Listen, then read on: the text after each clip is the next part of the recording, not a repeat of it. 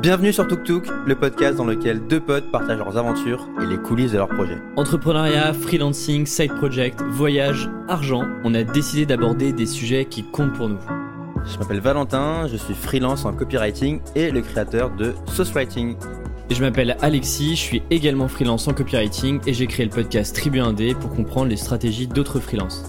Avant de passer à l'épisode, si le podcast vous plaît, laissez-nous une note sur iTunes ou Apple Podcast, c'est hyper important pour nous. Et sans transition, on vous laisse avec l'épisode d'aujourd'hui. Salut Valentin. Hello Alexis, épisode 12 de Tuk Tuk, c'est parti. Le, le dernier épisode euh, avant l'été, ou presque. Ouais, on s'était dit euh, petite pause là, euh, parce qu'on a chacun, euh, on est sur pas mal de pas mal de sujets et, et on se disait que on allait se faire un épisode mi-août, enfin courant août, on Ouais. prend pas trop d'engagement. Ouais.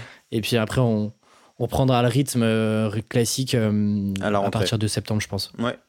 Donc voilà, vous avez le temps de déguster cet épisode jusqu'à jusqu'à mi-août pour le prochain épisode. Quoi. Ouais, notre conseil, c'est vraiment de l'écouter par petits morceaux de 5 minutes tous les jours. Comme ça, il, vous tient, il vous tient un peu.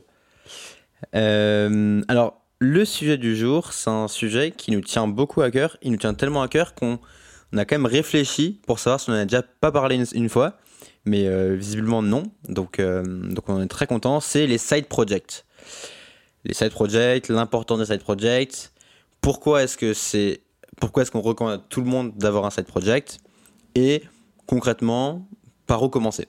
Mais avant ça, on a l'anecdote slash curiosité intellectuelle du jour présentée par Alexis. Alors du coup, je sais pas si c'est une vraie curiosité intellectuelle. En tout cas, c'est une belle curiosité et moi, ça Je pense que ça l'est. ça, ça- ça a animé euh, quelques, euh, voilà, quel- quelques journées euh, de, de- de ma semaine dernière. Et c'est en plus un coup de gueule. Je crois que c'est le premier que je fais sur ce podcast-là. Ah, et, et- et comme par hasard, ça touche un sujet qu'on a déjà abordé. Je pense qu'il faudrait peut-être qu'on on renomme le podcast LinkedIn Gate ou un truc comme ça. Mais en gros, ça concerne LinkedIn. Et je me suis aperçu euh, que la, semaine dernière, euh, on donnera pas de nom, mais, mais globalement, il y a eu une, belle start-up euh, parisienne qui s'est fait racheter par un, bel acteur, euh, un géant international du secteur bancaire. Et suite à ça, suite à ce rachat, bah, j'ai vu pas mal de posts de, de personnes, euh, soi-disant un peu influenceurs sur LinkedIn, euh, euh, donner un peu leur avis sur, sur, cette opération-là en disant que bah, ces entrepreneurs-là manquaient d'ambition, allaient, trop vite, cédaient un peu à l'argent, etc. Et en fait, je trouve que ça traduit un truc assez général sur à la fois l'écosystème startup, entrepreneuriat et de manière plus large, mais c'est fou comme les gens, tout le monde, se permet de donner un avis sur tout et n'importe quoi, Mm. alors qu'il n'y a aucune pertinence de l'information, tu vois. Ouais. Et, et- et c'est dingue de, de se dire, parce que je commence à avoir une petite audience, quel que soit son réseau social, quels que soient euh, ses projets, mais parce que en fait j'ai une petite audience, qu'il faut que je nourrisse mes, mes, mes, mes hardcore fans, je me permets de, d'essayer de créer euh, un semblant de buzz sur, sur des actus qui en plus euh, concernent pas forcément les personnes qui ont pris la parole dessus. Ouais. Euh, et et c'est vrai que pourquoi j'en parle Parce que c'est- à contre-courant total de ce que de moi mon approche. Euh, et tu vois, moi, il y, a- plein de sujets euh, sociétaux, euh, environnementaux sur lesquels euh, qui me touchent, mais sur lesquels je vais pas prendre la parole parce que je me sens pas pertinent tout simplement et que c'est pas mon sujet. Et donc, bah, je m'abstiens de, de prendre la parole sur ces sujets-là. Et c'est dingue comme bah, tout le monde veut donner son grain de sel. Et ça me faisait penser à un truc, à une série qu'on a, qu'on a vu tous les deux sur Netflix sur, sur Jordan. Euh, et à un moment, il, je sais pas si tu te souviens, mais il se fait, euh, il se prend aussi un petit bad buzz parce que euh, justement, il prend pas position sur l'élection d'un sénateur noir Ouais. euh, qui aurait été le premier sénateur noir. Et, et si tu veux, tu vois, on, on lui a reproché de pas avoir pris euh, parti. euh, de, et, et lui te dit tout simplement, mais, mais moi je joue au basket. Enfin, je, je- je- j'en sais rien de ce qui se passe en politique. Moi, c'est, c'est pas mon, c'est pas mon combat, tu vois. Et c'est un peu ce truc-là, quoi. Je trouve que parfois, bah, certains devraient plutôt se concentrer sur leurs activités, leurs trucs, plutôt que prendre la parole à tout va pour créer des semblants de buzz et, et des commentaires parfois négatifs sur, sur LinkedIn.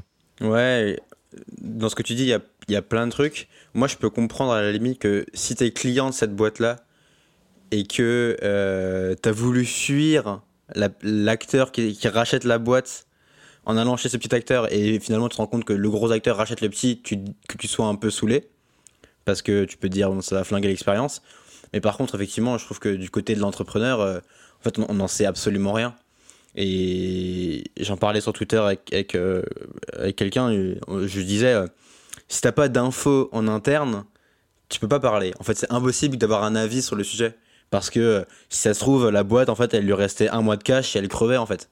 Et donc, du coup, c'est soit tu te fais racheter, soit tu licencies, je sais pas, 50 personnes. Et là, le choix, il est différent.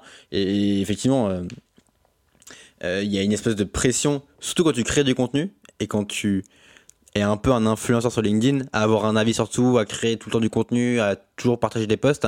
Et donc, il faut que tu rebondisses sur le moindre, euh, la moindre actu, la moindre petit truc à te mettre sous la dent, au risque de, bah, en fait, dire euh, complètement de la merde. Et, euh, et là, moi, mon avis sur le sujet, il y a eu des débats ensuite dans les commentaires sur LinkedIn, sur Twitter. Je rejoins pas mal de monde qui disait, et je rejoins également ce que tu as dit là, en disant, en fait, on n'en sait rien euh, chaque situation est particulière. Euh, t'as aucune idée de, de des, des, facteurs dans la balance, aussi bien pour que contre. Et, euh, et, et surtout, moi, ce qui m'a fait rire, c'est de dire vendre sa boîte 100 millions, c'est un manque d'ambition. Ok, d'accord. c'est incroyable. d'accord. c'est monstrueux. et, et, et, surtout que, enfin, en fait, mets-toi à la place de, euh, de, Nicolas, donc Nicolas Rebou. Alors, euh, ou Rebou, je sais pas trop allez, ça, ça, y est, là, on lance les noms. On a essayé de faire un peu. Non, non, mais c'est le, c'est, le fondateur de cette boîte-là, donc. Euh, oui, bah, bon, du coup, autant c'était la boîte, quoi. non, mais tu vois, regarde, lui, il est, il est, c'est un des cofondateurs. Il prend quand même, enfin, tu vois, pour le coup, il, se régale financièrement parlant. Ça se trouve, c'était aussi son ambition, tu vois. Mais je suis même pas sûr qu'il se régale. Une belle hein. et tout, quoi c'est pas sûr qu'il se régale parce que t'as plein de clauses et euh, t'as plein de clauses dans, dans, ces genres-là. Enfin, ça se trouve, lui, il doit rester pendant 5 ans. Euh. Mais bon, et, à la limite, tu vois, s'il se régale, euh, très bien pour lui. Enfin, c'est super, il a réussi. Exactement, exactement. Et enfin, encore une fois, on n'en sait rien aussi des ambitions de cette boîte-là. Ça se trouve, ça a jamais été, l'ambition n'a jamais été d'être une licorne, de, de, faire un truc à un milliard et tout. Et ils sont très contents d'avoir fait ça, tu vois. Enfin, je trouve qu'il y, a tellement de paramètres, surtout sur une, une opération aussi complexe. Euh, voilà, je trouve, je, trouve, ça toujours génial quoi, de, de, parfois se dire euh, voilà, je suis expert, je suis expert levée de fonds, acquisition, euh, alors que hmm. bah, eux-mêmes ont, jamais vendu de boîte. quoi. C'est toujours intéressant. quoi. Ouais, et puis, ouais, tu sais, en fait, t'as aucune idée de, de comment c'était en interne et quelles étaient les réflexions. Tu encore une fois, ça se trouve, la boîte, dans deux semaines, elle crevait, quoi. Et donc, c'était soit ils faisaient racheter, soit ils mettaient la clé sous la porte, donc t'en sais rien, quoi. Exactement. Mais écoute, euh, beaucoup de gueule, Alexis, que bah, je rejoins également. Euh, euh, et, c'est marrant, alors, juste pour finir là-dessus, je suis allé voir du coup dans les commentaires un peu des gens qui critiquaient ça. Il y a une espèce d'armée de fanboys qui, qui, ont, qui ont soutenu et, qui limite. T'as l'impression que certains influenceurs sur LinkedIn, c'est devenu tellement des gourous que tout le monde serait prêt à, à, raconter, enfin à, gober ce qu'ils racontent quoi. Et c'est assez, ah, assez marrant à voir à défendre les prises de position? Ouais, c'est ça. Alors que, tu vois, il y a des gens, euh, je caricature, mais il y a des gens qui vont dire que euh, le caca c'est bon, ils vont dire ah oui, super point de vue, euh, contre-intuitif, j'adore et tout. Enfin, non, ta gueule. je m'emporte, mais voilà. Non, mais effectivement, je pense que. T'as raison, t'as raison, on, est là pour, on est là pour pour euh, dire ce qui va pas, dire ce qui dérange. Euh, voilà, faut, faut secouer un peu les gens. Euh, LinkedIn, c'est trop, c'est trop, c'est trop lisse et tout. Bah non, en fait, tu dis juste de la merde, quoi. non, mais c'est vrai que. tu vois, j'ai bien peur que les, que les stories LinkedIn n'arrangent pas, n'arrangent pas toute cette histoire, mon cher Descartes. Oh, bah, ça, à suivre, à faire à suivre, je viens de te dire, Alexis. Mais effectivement. Bon, rentrons, dans le, rentrons maintenant dans l'épisode coup de gueule terminé. Effectivement, pourquoi est-ce qu'on s'est mis aussi à parler de ce sujet-là? Parce que, bah, en fait, euh, on s'est rendu compte qu'on avait toujours eu plus ou moins, avec succès, hein, euh, des, projets, en tout cas des idées, des débuts de projets, à la fois quand on était en école et là où on s'est rencontrés. Et puis, bah, ensuite, dans nos, dans nos CD respectifs, toi, tu bossais sur tes bouquins. Moi, je continuais de. Bah, le, freelancing était du coup à l'époque une sorte de side project. Et puis, même depuis qu'on est tous les deux freelance, moi, Tribu Indé, et puis toi, euh, bah, à la fois Source Writing et puis, puis d'autres projets dont tu as déjà parlé euh, récemment et, qui vont continuer. Et donc, en fait, on a toujours eu ça un peu en, fil conducteur de, nos activités principales. Euh, et, c'est vrai que on, peut se poser deux questions. La première, c'est est-ce que bah, du coup, ça traduit pas un, manque de focus de notre part de ne pas se concentrer sur une seule et même activité et de vouloir aller un peu butiner à droite à gauche. Euh, d'ailleurs, ouais, est-ce que peut-être là-dessus, tu as, peut-être un point, euh, toi, que tu veux rajouter? Est-ce que euh, bah, pour toi, tu penses que c'était un. et que ça reste un manque, un manque de, de concentration sur un seul et même projet que d'en avoir plusieurs, d'avoir toujours des nouvelles idées, de vouloir tester d'autres choses? Mmh, Non, je suis pas trop d'accord avec ça. Alors, bien sûr, ça dépend de. Ça dépend des situations, mais je pense que dans notre cas, c'est pas vraiment le cas. Euh, je pense qu'on va. Un peu plus tard. Je te laisse continuer. Mais, euh, mais, mais, pour, pour bien répondre à ta question, je pense qu'il faut, il faut, il faut mettre d'autres éléments sur la table. Donc je te laisse continuer. Effectivement. Donc, donc ça, c'est un peu le, tu vois, la, première question qu'on peut se poser d'un point de vue extérieur. Généralement, tu vois, on peut dire, mais attends, t'es es sur plein de choses différentes. Euh, est-ce que tu arrives, un, à avancer sur ces sujets-là et est-ce que bah, t'es pas en train de te perdre? Et effectivement, nous, on est plutôt dans cette, dans cette deuxième euh, deuxième réponse qui est effectivement euh, non, parce qu'en plus on trouve ça euh, très cool d'en avoir. Et c'est justement tout le sujet de l'épisode de se dire, ok, parce que c'est pas un manque de focus, on va, on va un peu détailler tous ensemble, enfin tous les deux, on n'est que deux aujourd'hui, mais, mais globalement, bah, quels sont nous les avantages qu'on qu'on a vu tout au long de, de, ces idées de side project qu'on a eu? Surtout comment est-ce que bah, on peut commencer aussi à, à, se mettre dedans. Euh, et puis, euh, et puis tout, tout, le processus de réflexion, comment est-ce que bah, on trie nos idées, comment est-ce que on gère aussi notre temps sur. Parce que plus tu multiplies le projet, bah, moins tu as de temps disponible sur chacun des projets. Et, euh, et donc, tu as, plein de trade-offs à faire là-dessus. Donc, voilà un peu les, gros sujets qu'on va aborder dans l'épisode. Ouais. hyper intéressant. Alors, du coup, si, je réponds à ta question, moi je dirais que et si on rentre directement dans, dans quels sont les avantages de faire des side projects, je dirais que l'avantage numéro un, c'est euh, de créer un, un, projet sans prendre de risques. Qu'est-ce que je veux dire par là? C'est-à-dire? Ça veut dire que, euh, prenons euh, par exemple ta situation, euh, ou ma situation. Par exemple, ta situation, est-ce que, est que toi, tu aimerais, si je te dis dans deux ans, tu ne vis que de tribu indé, est-ce que, tu, est -ce que tu, tu, ferais, tu, tu, tu, tu serais content? C'est-à-dire si, si en gros euh, je me focalisais que là-dessus et, euh, et, en fait euh, Tribu ça te génère des revenus, tu fais plus de freelance, tu fais plus rien, tu fais plus que ça. Bah, tu vois, je te ferai une réponse en demi-teinte, c'est-à-dire que oui, ce serait cool parce que ça voudrait dire que bah, ce projet-là, j'ai réussi à le monter à un niveau où je peux en vivre correctement et, donc bah, tu as, une as une forme de, de mini-succès personnel, encore une fois personnel, qui est de se dire, OK, j'ai réussi à passer d'un truc de zéro qui n'existe pas à, à un. Et en même temps, tu vois, j'aurais peur d'y voir un peu de monotonie, quoi, de faire toujours plus ou moins la même chose, de tu vois, me lever le matin et de, et de bosser sur le même projet. Donc, tu vois, je te ferai un truc en demi-teinte. Euh, je, je prends pas de risque en répondant à cette question-là. Mais, euh, alors, moi, du coup, si, moi j'essaie d'y répondre, moi je te dirais que si dans deux ans, je travaille que sur longue vue, qui est le nouveau projet que j'ai avec JCK, je serais content. Mais, mais alors, du coup, pourquoi est-ce que je te dis ça?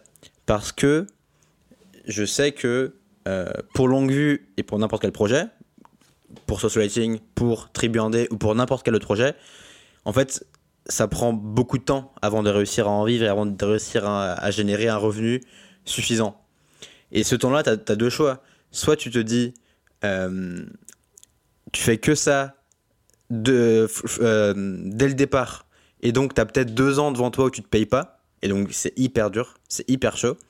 Ou alors tu te dis, qui est plus ma réflexion à moi. Je lance ce projet en parallèle de ce que je fais actuellement, un CDI, des missions en freelance, autre chose. Je sais que ça va me prendre du temps, peut-être plus de temps que si j'étais full-time dessus dès le départ, mais par contre, je suis pas dans la merde. Par contre, j'ai déjà j'ai un revenu à côté qui tourne, qui me permet de vivre comme je veux. Et le jour où le projet, donc dans mon cas longue vue, décolle et euh, tu vois, où j'ai un, un, un, peu confiance dans le fait que ça a marché, et eh bien là, je passe full time dessus. Tu vois, moi, je vois un peu les side projects comme une espèce de, de, de, un tremplin, tu sais, comme, comme, une rampe de lancement. une rampe de lancement, je trouve que c'est la bonne métaphore. C'est tu prends le temps de, de, de créer tout ce qu'il faut parce que ça prend du temps en fait. Euh, et par exemple, moi, Sauce Rating, tu vois, je, euh, là, on y viendra après, mais j'ai envie d'arrêter le projet. Par contre, je pense que il y a un potentiel pour en vivre d'ici peut-être euh, les 4-5 mois. Euh, et donc, tu vois, le, plan, ça aurait été.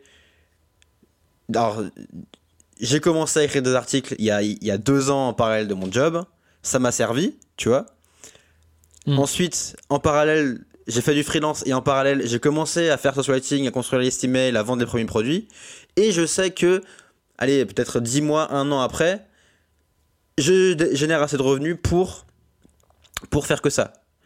Et donc, tu vois, il y a une phase de entre 1 et 3 ans de construction, tu vois, qui est difficile à échapper, peu importe le projet. Alors, ça peut aller plus vite parfois que d'autres, mais tu as une phase au moins de 6 mois où euh, il faut que les choses se mettent en place, il faut que tu valides ton idée, il faut que tu testes ton idée, il faut que tu fasses payer les gens, il faut que tu crées le truc, tu vois. T'as as, t'as un temps de démarrage et, et ce temps, soit tu le fais de zéro avec la pression dès le départ de gagner de l'argent, et donc c'est complètement différent, soit tu le fais en étant plus stable et plus sécurisé avec quelque chose à côté qui fait gagner de l'argent. Et moi, c'est un peu, c'est un peu comme ça que je vois la, chose. Et, pour moi, c'est le, c'est le, le, l'avantage numéro un d'avoir le set project. C'est de, en fait, c'est de constamment lancer des rampes de lancement. Et quand il y en a une qui marche, et ben en fait, ok, tu sais que tu peux y aller quoi. Et puis l'avantage, c'est que tu, euh, tu diminues ton risque. On parle souvent de prise de risque quand tu te lances dans des projets, quand tu, tu fais des choses euh, un peu différentes, de, qui sortent un peu de, de ce que, du, du- du chemin un peu tout tracé euh, classique. En fait, en faisant cette technique-là, bah, tu dilues au maximum ton risque. Parce que euh, j'avais par exemple Antoine Legendre qui a créé Freebie, un outil qu'on utilise tous les deux. Bah, lui, en gros, comment est-ce qu'il a fait vivre ce projet-là pendant euh, plus d'un an? Bah, En fait, il, pouvait être assez serein sur ce projet-là parce qu'il avait son activité de freelance qui lui permettait de, bah, de concrètement de manger, de, de se loger, tout en travaillant sur ce- cet autre projet-là. Et un autre truc intéressant, c'est que en ayant un peu ces, euh, tu vois, de ne pas euh, euh, te dire, ok, je fais un all-in et, je, bosse par exemple sur social writing pendant un an et je fais que ça et, vraiment, tu vois, par exemple, je prends pas de mission freelance. Bah, L'avantage, c'est que effectivement, tu, vas peut-être plus vite et encore, tu vois, je serais plus mesuré. Par exemple, euh, tu vois, si moi j'avais fait euh, que Tribu 1D et que j'avais pas forcément euh, la partie freelance à côté, bah typiquement, je pourrais pas investir d'argent. Tu vois, j'aurais pas pu prendre un monteur, bosser avec, avec, avec d'autres freelances sur Tribu 1D parce que bah, j'avais pas forcément d'argent à investir et en tout cas tu vois j'aurais réfléchi vraiment à deux fois avant de me dire ok là je vais débloquer un budget pour tel ou tel sujet tu vois Ouais, Là, après, t'as, et du coup- t'as l'argent et t'as le temps aussi. Bien sûr, ouais. Effectivement, tu as, ces deux sujets-là qui sont intéressants. Et hum, un autre avantage que je vois, que je vois moi, c'est que, euh, comme tu dis, tu vois, si tu vois, si tu vois à long terme 2, 3, 4 ans, 5 ans, effectivement, ça te permet aussi de diversifier potentiellement tes revenus. Et toi, tu l'as, euh, je sais que tu en, as- as déjà parlé, euh, notamment au moment où il y a eu, il y a eu la tout- tout le confinement. Bah, ton activité de freelance a un peu diminué, mais l'avantage d'avoir eu ce side project-là t'a permis de rééquilibrer un petit peu les comptes. Euh, et ça, c'est un autre énorme avantage, c'est-à-dire que bah, tu diversifies euh, tes, points de contact, tu diversifies potentiellement tes sources de revenus, ce qui fait que, euh, tu vois, tu, encore une fois, tu dépends pas d'une seule et même source. Quoi. Et ça, ça vaut... euh, ça vaut côté euh, freelance, mais aussi côté salarié. Euh, moi, tu vois, quand j'étais salarié, je faisais aussi un peu de freelance à côté. Alors, bien sûr, mon salaire n'était pas fluctuant, mais pour une raison ou une autre, demain, je me faisais virer du jour, du jour au lendemain. bah, j'avais quand même, tu vois, un peu d'argent de côté. Je savais que je pouvais retomber un peu sur mes pattes sur, sur d'autres sujets, quoi. Ouais, non, mais c'est, complètement d'accord avec toi. Et, alors, il y a, y a l'argument monétaire et financier. Mais je trouve aussi, euh, et ça, souvent, euh, je pense que ça t'arrive aussi, mais tu sais, souvent, on vient, on vient me voir en me demandant euh, j'ai envie de, de, d'être freelance, ou j'ai envie d'être entrepreneur, ou j'ai envie de faire des choses. Qu'est-ce que je fais en premier? Et, et, moi, je réponds toujours que la chose la plus importante, c'est de commencer par faire des projets fais des, trucs les plus insignifiants ou les plus ridicules que tu penses, mais fais des trucs. Et, et en fait, le, euh, juste le fait de se mettre dans l'action et le, fait d'engager une dynamique où tu, fais des choses, où tu n'es pas passif, mais tu es actif, en fait, pour moi, c'est vraiment le début de ton chemin quand tu veux entreprendre. Et, peu importe ce que tu fais, peu importe le succès du, projet ou pas, je pense que tes cinq, tes cinq premiers projets, c'est part du principe que, hum, que ils vont aller nulle part et que c'est juste pour te faire la main, c'est juste pour toi te mettre, euh, toi te dire ok j'ai envie de faire des trucs et je vais les faire et je vais pas attendre que ça vienne. Et ensuite progressivement à chaque projet tu vas apprendre des choses, tu vas découvrir des choses sur toi-même, tu vas découvrir des choses sur le business, tu vas rencontrer des gens et c'est ce qui fait que progressivement tu arrives à un bon niveau et tu arrives à faire des projets qui marchent. Et c'est marrant parce que euh, plein d'entrepreneurs ou plein de personnes qu'on admire, quand tu les interroges, tu te rends compte que c'est la même chose pour tout le monde. Ah, en fait, j'ai fait 10 euh, projets un peu pourris avant, j'ai créé un site de, ça, j'ai créé un site de ça, ça allait nulle part, mais par contre, en fait, euh, j'aimais juste faire des choses, ça m'a mis dans une dynamique, ça m'a mis dans l'action, et en fait, c'était hyper important, c'est ce qui m'a permis d'arriver à maturité euh, à un instant T, quoi. Et, c'est d'ailleurs ce que j'écoutais ton, ton interview de, de, Louis de Grain, et c'est ce qu'il disait aussi. Il disait euh, le plus important, c'est de commencer à faire des projets, quoi. Ouais, c'est clair, c'est clair. Et il y a, y, y a, une autre. Euh, tu vois, si tu reprends l'exemple de la rampe de lancement, si tu, par exemple, tu prends une rampe de skate, bah, avant de prendre de la vitesse, tu es, quand même obligé de te lancer à un moment donné et, de commencer tout petit et d'être tout en haut et, et de pas savoir trop si tu vas réussir ou pas, tu vois.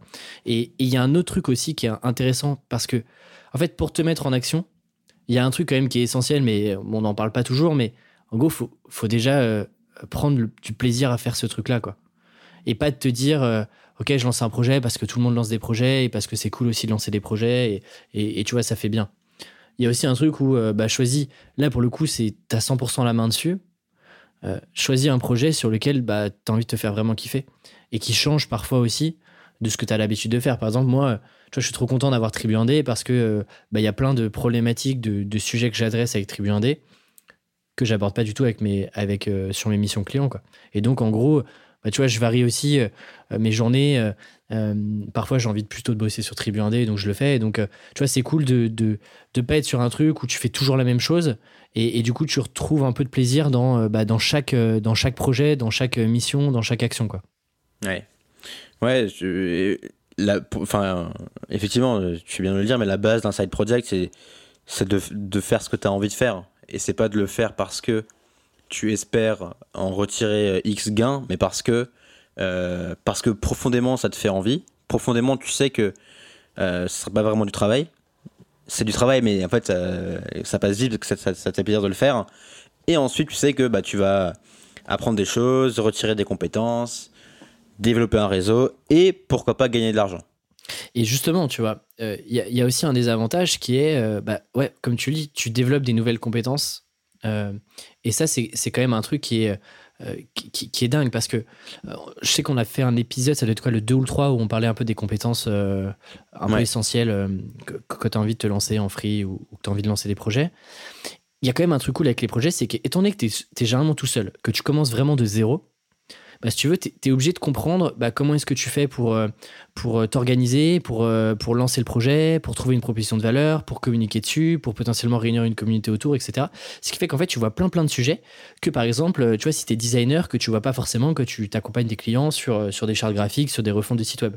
Mais ce qui te permet, in fine, de comprendre bah, les problématiques que toi tu peux avoir sur ton side project, c'est exactement les mêmes problématiques que, que, vont pouvoir avoir tes clients ou la boîte dans laquelle tu travailles euh, au quotidien. Et donc, en fait, tu vois, tu t'élargis ton, ton spectre et ton, ton champ d'action euh, à, tu vois, à plus grande échelle. Ce qui fait que, euh, bah, du coup, tu vois, tu es, capable de comprendre un peu mieux finement les problématiques, de pourquoi est-ce qu'il y a eu telle ou telle décision. et en fait, ça te permet aussi de nourrir tes réflexions sur ton travail, soit si tu es dans un job, soit à côté freelance et que tu accompagnes tes clients. Et ça, c'est quand même un truc. Euh, enfin, c'est quand même un truc plutôt cool, tu vois. Et moi, je sais que euh, mes clients me demandent souvent euh, sur, des sujets sur lesquels je travaille pas directement, mais quand ils ont des questions, bah, ils me demandent Ok, tu as peut-être déjà eu ça sur Tribu 1D Est-ce qu'il y a des choses que tu as testées? Est-ce que tu peux nous faire un retour d'expérience et, ça, du coup, ça, a énormément de valeur parce que bah, plutôt que de juste répéter un truc que tu as appris dans un livre ou que tu as lu dans une interview, bah là, en fait, tu peux clairement montrer que oui, euh, j'y crois parce que je l'ai testé et voilà les résultats. Ou alors, euh, bah, ça, je vous conseille pas parce que selon votre, euh, votre maturité, votre positionnement, etc., c'est pas forcément logique de faire ça comme ça, tu vois. Hmm. ça, c'est quand même très cool. Ouais, et on en revient à ce truc-là que peu importe ce que tu as envie de faire, le side project, c'est un excellent moyen de faire des transitions. Par exemple, si tu es, si es salarié et que tu veux être freelance en rédaction, le meilleur moyen, c'est de créer un blog en parallèle de ton job. Enfin, en fait, c'est le truc le plus important. Et surtout quand, quand tu démarres en freelance et que tu n'as rien à montrer au client et que tu n'as pas d'ancienne mission client, bah, le side project, ça, ça, fera équivalent de mission freelance que tu aurais pu faire en fait. Et donc, euh, Et donc c'est hyper important de le faire et, et ça c'est valable, je pense vraiment, peu importe ce que tu veux faire. Si tu veux être freelance dev, bah, code une app, code un site, montre ce que tu sais faire. Quoi. Et, euh, et, on, en revient à ce truc euh, qui est hyper important également de ne pas forcément garder les side projects pour soi, mais également de les communiquer, de les montrer et d'en être fier, même si c'est pas parfait. Euh, ça a déjà une valeur, rien que le fait de le faire. Et, et, et, et on en revient toujours à ça, mais il y, y, a tellement peu de gens qui font que rien que le fait de faire, ça te démarque déjà de, de toutes les autres personnes qui pourraient postuler pour le même job ou pour le même, la même mission en freelance. Quoi. Et tu tu, tu, comptes, enfin, tu, tu, tu, casses complètement en plus le problème de, euh, de l'œuf et la poule, quoi. Et, et, de cette crédibilité où tu te dis oui, mais pourquoi est-ce que euh, tel client ou telle boîte va me faire confiance euh, En fait, euh, j'y connais rien. L'avantage du side project, c'est qu'il peut aussi te permettre de documenter d'une manière ou d'une autre bah, ce que tu apprends, ce, ce, tes réflexions, ce vers quoi tu veux aller, etc. Ce qui fait qu'in fine, bah, tu te fais la main sur des projets qui comptent pas vraiment pour tes clients parce que te faire la main sur des projets clients, c'est quand même super risqué. Euh, tu vois, euh, et, et, et, tous les clients sont pas prêts à payer un prix fort pour, pour, que, tu, pour que en fait, tu te retrouves à tester des choses avec eux. Donc en fait, tu as une sorte de bac à sable géant. En même temps, tu documentes ça et donc bah, tu peux agréger autour de toi une petite communauté euh, qui a envie de suivre tes aventures ou qui se reconnaît dans ce que tu es en train de raconter. Et donc, in fine, en fait, tout ça te permet d'augmenter ta fameuse jauge de crédibilité dont on a déjà parlé euh, ensemble dans un épisode. Et donc, en fait, tu vois, tout est. C'est un cercle ultra vertueux qui demande certes du temps, euh, plus d'efforts, etc. Mais en fait, tout ça combiné va dans le même sens, en fait, de, tous tes projets. Et ça, c'est pareil. Ça, je pense que c'est un, un, énorme plus que tu, que tu, tu te mets à faire d'autres projets que ton activité principale. Ouais, et. Il y a un truc aussi que je suis en train de voir là, et je me rends de plus en plus compte, euh, donc là, euh, je bosse avec un pote sur un nouveau projet qui s'appelle euh, Longue Vue.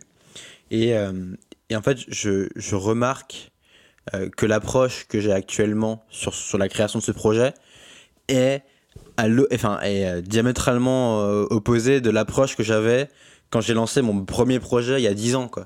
Quand j'ai lancé mon premier blog, je sais pas, sur le foot, toi, je n'avais absolument aucune idée de comment faire. Et là, en fait, tous les projets que j'ai faits, même les trucs qui, ne sont allés nulle part, tous les petits trucs, tous les, tout, toutes les choses où je me suis mis en mouvement, en fait, ça m'a permis de me créer une espèce de méthode, de me créer des espèces de soft skills entrepreneuriaux. Et maintenant, quand je commence un projet, en fait, je sais tout de suite ce qu'il faut faire, ce qu'il faut pas faire. Je sais où mettre mon effort, je sais où mettre mon énergie, où mettre mon temps. Et ça, je n'avais aucune conscience il y a, il y a, il y a 10 ans, même il y a 5 ans, quand on était à, tous les deux à l'école, tu vois, on savait pas comment faire, on savait pas ce qu'il fallait faire. Euh, et en fait, à chaque fois que tu fais un projet, bah, en fait, tu, découvres des choses, tu apprends des nouvelles choses, tu t'apprends à te connaître toi-même aussi, ce qui est hyper important. Et en fait, euh, à un moment, bah, en fait, ça arrive à maturité et, et, et, l'assemblage se fait. Et du coup, tu mènes un projet qui, qui, qui, réussit ou qui se développe bien. Mais parce que avant, tu as fait plein de projets qui ne sont nulle part.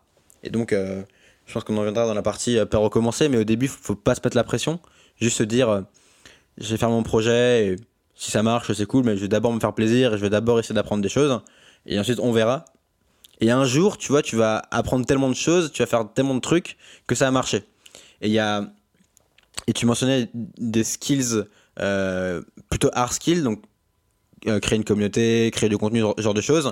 Mais il y a aussi tout un, un, un éventail de, de, skills plutôt soft skills, euh, ce dont je parlais, des skills plus entrepreneuriaux, que ça, tu, tu développes, je pense, forcément par l'expérience et par le terrain. Mmh. Et, et, euh, et, les, les side projects, c'est le meilleur truc pour ça, quoi. Bah justement, euh, euh, effectivement, moi je me souviens, je sais pas si tu te souviens en école, quand on passait plus de temps à, à créer la charte graphique du compte Twitter et nos cartes de visite plutôt que de bosser sur le projet. Euh, mais, mais effectivement, en fait, le truc, c'est que tu sais jamais vraiment par où commencer euh, quand tu as une idée de, projet et que tu as envie de le lancer parfaite transition et tu as commencé un petit peu à en parler avec euh, notamment ce sujet de, de, démarrer petit. Toi, euh, et ça peut être intéressant de prendre peut-être l'exemple de longue vue, par où est-ce que tu commences? Est-ce que vous êtes mis tout de suite des grosses ambitions avec, avec, avec Jean-Charles Cudali Tu vois, comment est-ce qu'on on peut essayer de, un peu, le mot est fort, hein, mais de, de, dédramatiser un peu le, le démarrage d'un projet ou d'un side project ouais. qui, sur lequel tu n'es pas forcément aussi à temps plein. Quoi. Ouais, bah, pour l'instant, longue vue, c'est uniquement une newsletter. Ça va évoluer vers d'autres trucs, on va construire d'autres produits, j'en parlerai plus tard en tout mais pour l'instant, c'est une newsletter. Et donc, euh, la première réflexion à avoir, c'est quel est mon produit? Qu'est-ce que je fais? Nous, ce qu'on fait, c'est on écrit une newsletter qu'on envoie toutes les deux semaines. Et donc ensuite, je pense que le démarrage, c'est euh, beaucoup éliminer des choses et se concentrer que sur l'essentiel. Qu'est-ce qu'il te faut pour lancer une newsletter? Il te faut un outil d'emailing, ça c'est facile à trouver. Il te faut une ligne éditoriale, qui est un peu la base de ton truc. Donc ça, c'est le premier truc à faire. Et c'est tout en fait. Et il faut, il faut faire venir des gens. Tout le reste, c'est accessoire.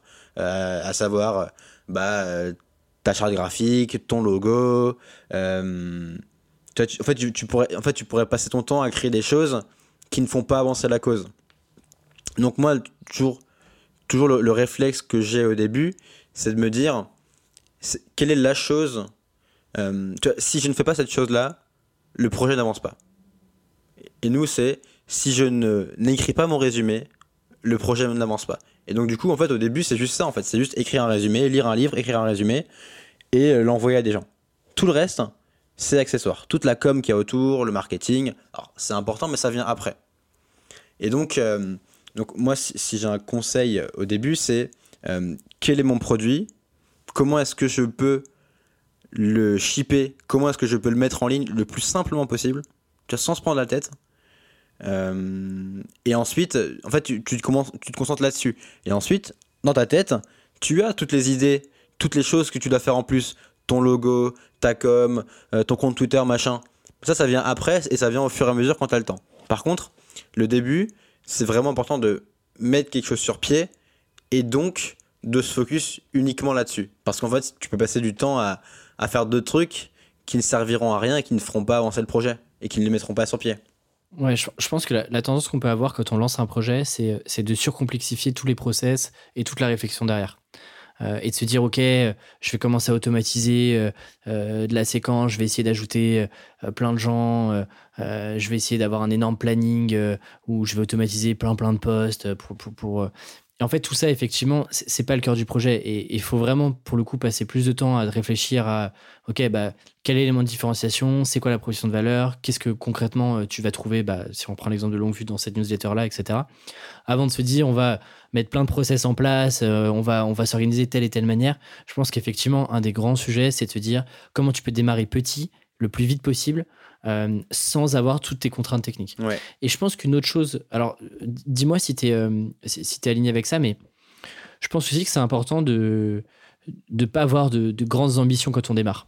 Et de pas forcément, tu vois, te dire, l'objectif c'est que Tribune 1D soit racheté 100 millions par exemple. Alors pourquoi pas, je, je cracherai pas dessus, mais, mais globalement, tu vois, ne pas se dire, euh, ok, euh, il faut que ça soit un truc euh, monstrueux, incontournable.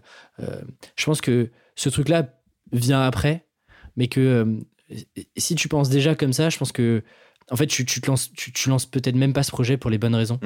Qui est, bah, ok, j'ai envie de lancer ça parce que ça me fait vraiment envie, j'ai envie de prendre la parole sur tel et tel sujet, j'ai envie de me tester sur telle et telle compétence, etc., etc. Et ça, je pense que c'est vraiment important de te dire, c'est pas grave de pas avoir des gros objectifs, euh, d'avoir une vision à 50 dès que tu lances ce projet-là, tu vois. Ouais, alors je suis d'accord avec toi. Et du coup, ça me, ça me fait penser à une nuance, je pense qu'on peut apporter. C'est est-ce que c'est ton premier side project ou est-ce que c'est ton dixième et, quel est ton objectif? Moi, par exemple, quand quelqu'un vient me voir et me dit euh, Ok, j'ai envie de faire un truc, je sais pas quoi, là, effectivement, je dis T'as as zéro ambition, si ce n'est que de te faire plaisir et d'apprendre des choses, qui est le truc numéro un. Et, quand je pense à ce que j'ai fait il y, a, il, y a, quelques années, mes premiers projets, c'était ça. C'était en fait, euh, j'ai aucune idée de où ça peut aller, j'ai pas d'objectif particulier, juste je fais mm. des choses, j'écris des articles et un jour ça va me porter quelque part. Là par contre, tu vois, de plus en plus, j'essaie d'être plus, euh, plus conscient dans mon approche. Par exemple, Social Writing, quand j'ai construit dès le départ, je me suis dit, ok, comment est-ce que je peux gagner de l'argent avec? Et comment est-ce que c'est pas juste un blog, mais comment est-ce que c'est aussi un projet qui me génère euh, de l'argent tous les mois? Mais donc, du coup, tu vois, dans, mon approche, c'était un peu différent. Et là, sur longue vue, euh, j'ai, avec Jean-Charles, tu vois, on a, on a une approche où on veut en vivre, tu vois, on veut faire que ça. Et donc, on se demande dès le départ comment on gagne de l'argent, quoi. Et, je pense que tu vois, c'est une bonne comparaison. Il y avait un article de, de Farnham Street, on le mettra dans, les, dans la description, euh, qui s'appelle euh, Amateur versus professionnel. Et en fait, je pense que c'est ça, tu vois. C'est que parce que vous êtes fait la main, euh, parce que tu as eu l'expérience de, de, monter des projets, bah aussi, tu vois, as, un peu plus, tu sais un peu plus où tu as envie d'aller et pourquoi est-ce que tu fais les choses au-delà du, du, du, du, kiff, comme tu dis, d'en faire un vrai business? Ce qui fait que du coup, tu as plus une posture de professionnel où euh, directement, tu essaies de poser les jalons très très vite. De... Et tu vois, social writing, effectivement, entre le moment où tu lances et que tu commences à en parler et le moment où tu commences à, générer tes premiers euh, revenus avec ça, en fait, il s'est passé un, un, temps très court qui n'a rien à voir avec euh, d'autres projets que tu as pu lancer quand on était en école, par exemple. Et donc, effectivement, la nuance est intéressante de dire est-ce que c'est tes premiers projets ou est-ce que bah, ça fait déjà un petit moment que tu es un peu dans le, dans, dans le jeu des sides et que tu n'en es pas à ton coup d'essai? Ouais, et, et, donc, euh, et donc, en fait, tu vois, ça, ça, fait écho un peu à ce que je disais avant sur le côté, euh, tu développes un peu des compétences profondes, ouais. tu vois, entrepreneuriales. Mm. Et, et je l'ai pas dit, mais du coup, la, la vraie, euh, la vraie chose que tu apprends, c'est que en fait, tout ce qui compte, c'est vendre ton truc, en fait. C'est pas qu'il y a des gens, c'est pas que tu sois suivi, c'est juste, est-ce que pour le service que tu proposes, pour le produit que tu vends, il y a des gens qui l'achètent ou pas? Et c'est vraiment ça le truc. Et ça, c'est la vente, c'est ce que tu repousses le plus au début. Tu fais tout ce que tu fais tout ce que tu peux faire euh, sans passer par la vente. Toi, tu, tu crées du contenu, tu crées un beau site, machin. Alors que quand tu, quand tu as de l'ambition avec ton projet, et c'était le cas avec Social Writing, dès le départ, je me suis dit, comment est-ce que rapidement, je peux tester une offre, je peux essayer de faire payer les gens pour ensuite valider mon idée ou pas, voir si ça me plaît, voir si ça plaît aux gens, et ensuite itérer à partir de ça. Donc là, dans, dans longue vue, on, démarre par quelque chose de gratuit, mais tu vois, rapidement, on, a envie de lancer euh, une offre payante pour, pour, pour, voir si ça, si ça prend ou pas, si on est sur la bonne route ou pas. Et parce, et parce que, au fond, tu vois, tu peux passer euh, un an à faire euh, un truc dans ton coin gratuitement, mais si, si tu gagnes pas d'argent, en fait, tu peux pas en vivre, quoi. C'est super intéressant ce que tu dis. Et du coup, j'ai envie de, tu vois, j'ai envie de passer un, un, tout petit moment là-dessus parce que tout dépend aussi justement de où est-ce que tu as envie d'aller avec ce projet-là. Et en fait, tu as aussi des side projects que tu fais euh, sans avoir l'envie de les monétiser, tu vois. Par exemple. Bien sûr. ah oui, mais ça, c'est clair. Je pense, à, je pense à un freelance notamment qui, euh, qui utilise, euh, qui a une énorme bibliothèque de contenu, à la fois des blogs, mais, mais, enfin, à la fois du contenu écrit, mais pas que. Et qui en fait lui euh, ça lui sert vraiment à, euh, à, faire effet de levier sur ses missions freelance. Et, euh, du coup sur cette petite, ce petit écosystème de contenu qu'il a créé il n'a pas du tout l'envie de monétiser ça tu vois. Et, et, pourtant ses ambitions elles sont élevées sur la partie freelance. Donc je pense que tu vois il y, a, aussi mais du coup il, Du coup, lui, en fait, son blog, là, c'est juste un canal d'acquisition pour ses missions en freelance. Du coup, il les monétise via ses missions en freelance. Exactement. Et ça reste quand même un side project, tu vois. C'est un, canal marketing, mais pour moi, c'est quand même, euh, tu vois, vu le temps qu'il y passe, etc., c'est une sorte de gros side project. Et si par exemple. Euh, mais non, non, mais en vrai, c'est intéressant cette, euh, cette réflexion parce que, tu vois, par exemple, sur Tribu 1D, ça a été un choix volontaire de me dire, je monétise rien pour le moment, tu vois. Parce que. Je voulais faire grossir ma jauge de crédibilité. J'avais pas forcément l'envie, en vrai, tu vois, en, 2019, sur les six premiers mois, j'avais vraiment pas forcément l'envie de monétiser quelque chose dessus, puisque euh, j'avais mes missions freelance. Euh, donc, euh, tu vois, c'est aussi un truc qui peut arriver plus tard. Et te dire, et, justement, tu vois, de pas forcément toujours te mettre la pression. et c'est encore selon ton envie, mais de te dire, OK, il faut que je fasse ce projet-là, il faut que ça me rapporte de l'argent rapidement. En fait, tout dépend de la posture que tu prends. C'est une question qui est intéressante. Et je pense que peut-être que ça dépend aussi du type de projet que tu veux faire.